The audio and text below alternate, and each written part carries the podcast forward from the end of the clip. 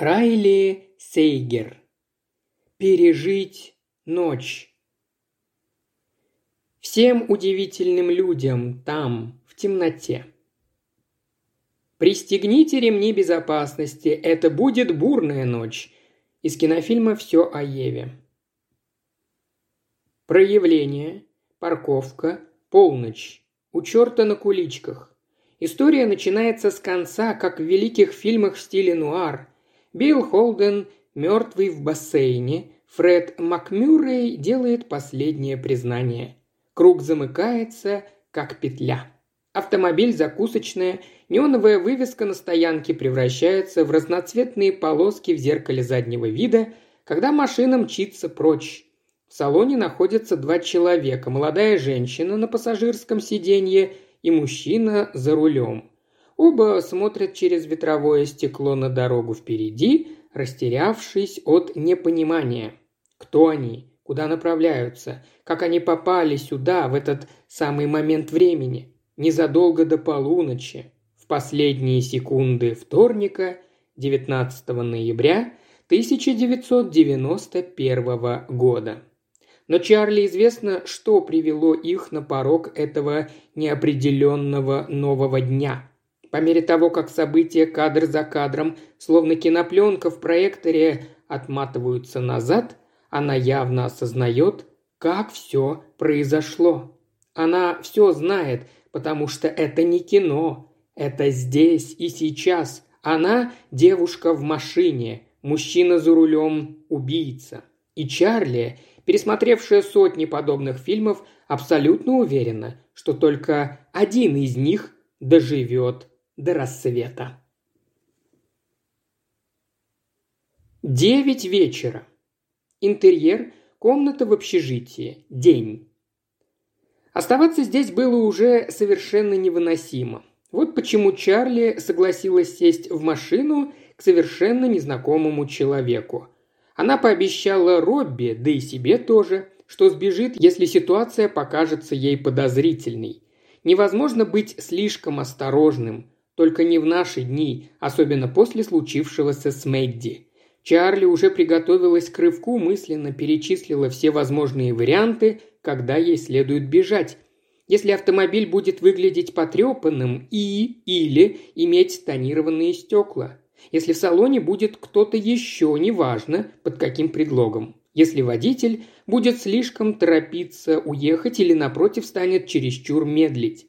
Она поклялась Робби, себе, Мэдди, с которой до сих пор иногда разговаривала, хотя та уже два месяца лежала в могиле. Что всего один укол предчувствия заставит ее вернуться обратно в общежитие.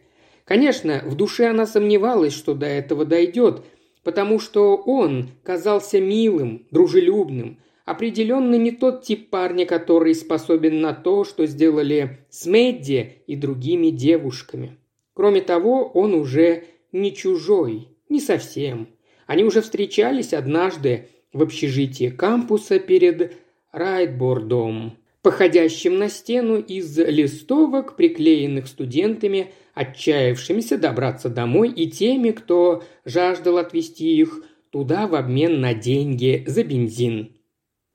Райтборд – доска объявлений в кампусе, куда студенты, желающие уехать домой, вывешивают свои листовки для тех, кто едет в том же направлении и готов подвести их за стоимость топлива. Чарли как раз повесила свой собственный флаер, аккуратно отпечатанный с тщательно вырезанными ярлычками с номером ее телефона, когда он появился рядом – «Ты собираешься в Янгстаун?» – поинтересовался он, переводя взгляд с нее на флайер и обратно. Чарли помедлила с ответом. Привычка после произошедшего с Мэдди.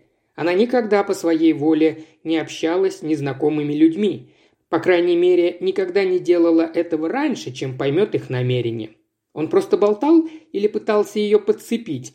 Маловероятно, но все же не исключено. В конце концов, именно так она познакомилась с Робби.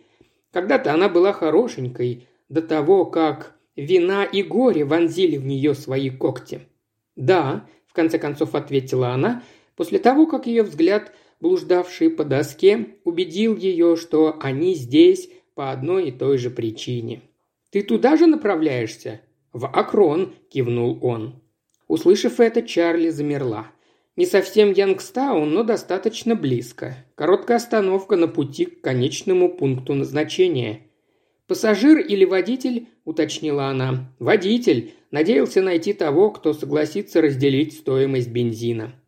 «Я могла бы стать этим кем-то», – сказала она, позволив оглядеть себя, дав ему возможность решить, относится ли она к тому типу людей, с которыми он хотел бы провести наедине не один час. Она знала, какие флюиды от нее исходят.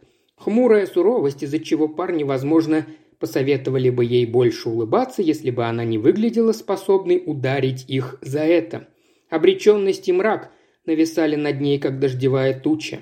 Чарли и сама тоже придирчиво рассмотрела его. Он выглядел на несколько лет старше обычного студента, хотя так могло показаться из-за его телосложения. Он был высокий, широкогрудый, с квадратной челюстью. В джинсах и университетской толстовке Олифант он напоминал Чарли, то ли героя из студенческой комедии сороковых годов, то ли злодея из фильмов 80-х. Она предположила, что он аспирант, как Робби. Один из тех людей, которые, почувствовав вкус студенческой жизни, решили, что никогда не захотят покинуть кампус. У него были красивые волосы, и уж такой нюанс Чарли не могла не отметить, даже несмотря на то, что позволила своим собственным отрасти вялыми и тонкими. И великолепная улыбка, сверкнувшая, когда он произнес «Возможно, когда ты собираешься уехать?» Чарли жестом указала на свой флаер, где в самом центре страницы разместились заглавные буквы «Срочно». Он оторвал язычок от нижней части листовки, оставив щель, которая напомнила Чарли о вырванном зубе. Эта мысль заставила ее содрогнуться. Мужчина положил оторванный язычок в бумажник. «Я подумаю». Чарли не особо рассчитывала на положительный ответ.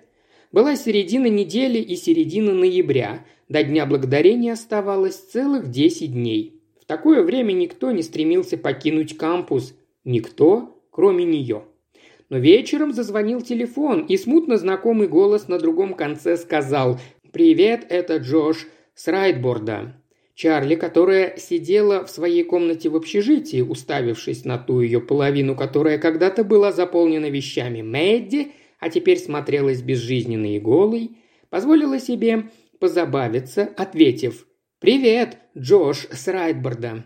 «Привет». Джош сделал паузу, явно читая с клочка бумажки имя девушки, который звонил. «Чарли. Я просто хотел сказать, что могу поехать завтра, но только поздно, в девять вечера. Если захочешь, на пассажирском сиденье найдется место. Я беру его». Вот и все. Теперь завтра это сегодня, и Чарли в последний раз оглядывает комнату в общежитии, в которую она, скорее всего, никогда не вернется. Ее взгляд медленно скользит по кругу, стараясь охватить каждый дюйм места, которое она называла домом в течение последних трех лет. Загроможденные столы, кровати, заваленные подушками, мерцающая гирлянда волшебных огней, которую Мэдди повесила на их первое Рождество и так и не удосужилась снять. Золотой солнечный свет осеннего полудня струится в окно, придавая всему оттенок сепии и заставляя Чарли чувствовать одновременно радость и печаль, ностальгия. Это прекрасная щемящая боль. Позади нее кто-то входит в комнату. Медди. Чарли слышит запах ее духов. Шанель номер пять. «Какой отстой!» – тянет Медди. Меланхолическая улыбка играет на губах Чарли. «Кажется, я в восторг. Чарли!» Уважаемый слушатель, ты прослушал ознакомительный фрагмент аудиокниги. Желаешь продолжить слушать аудиокнигу? Тогда подписывайся на канал Ильи Кривошеева на Бусте. Ссылка на канал в описании.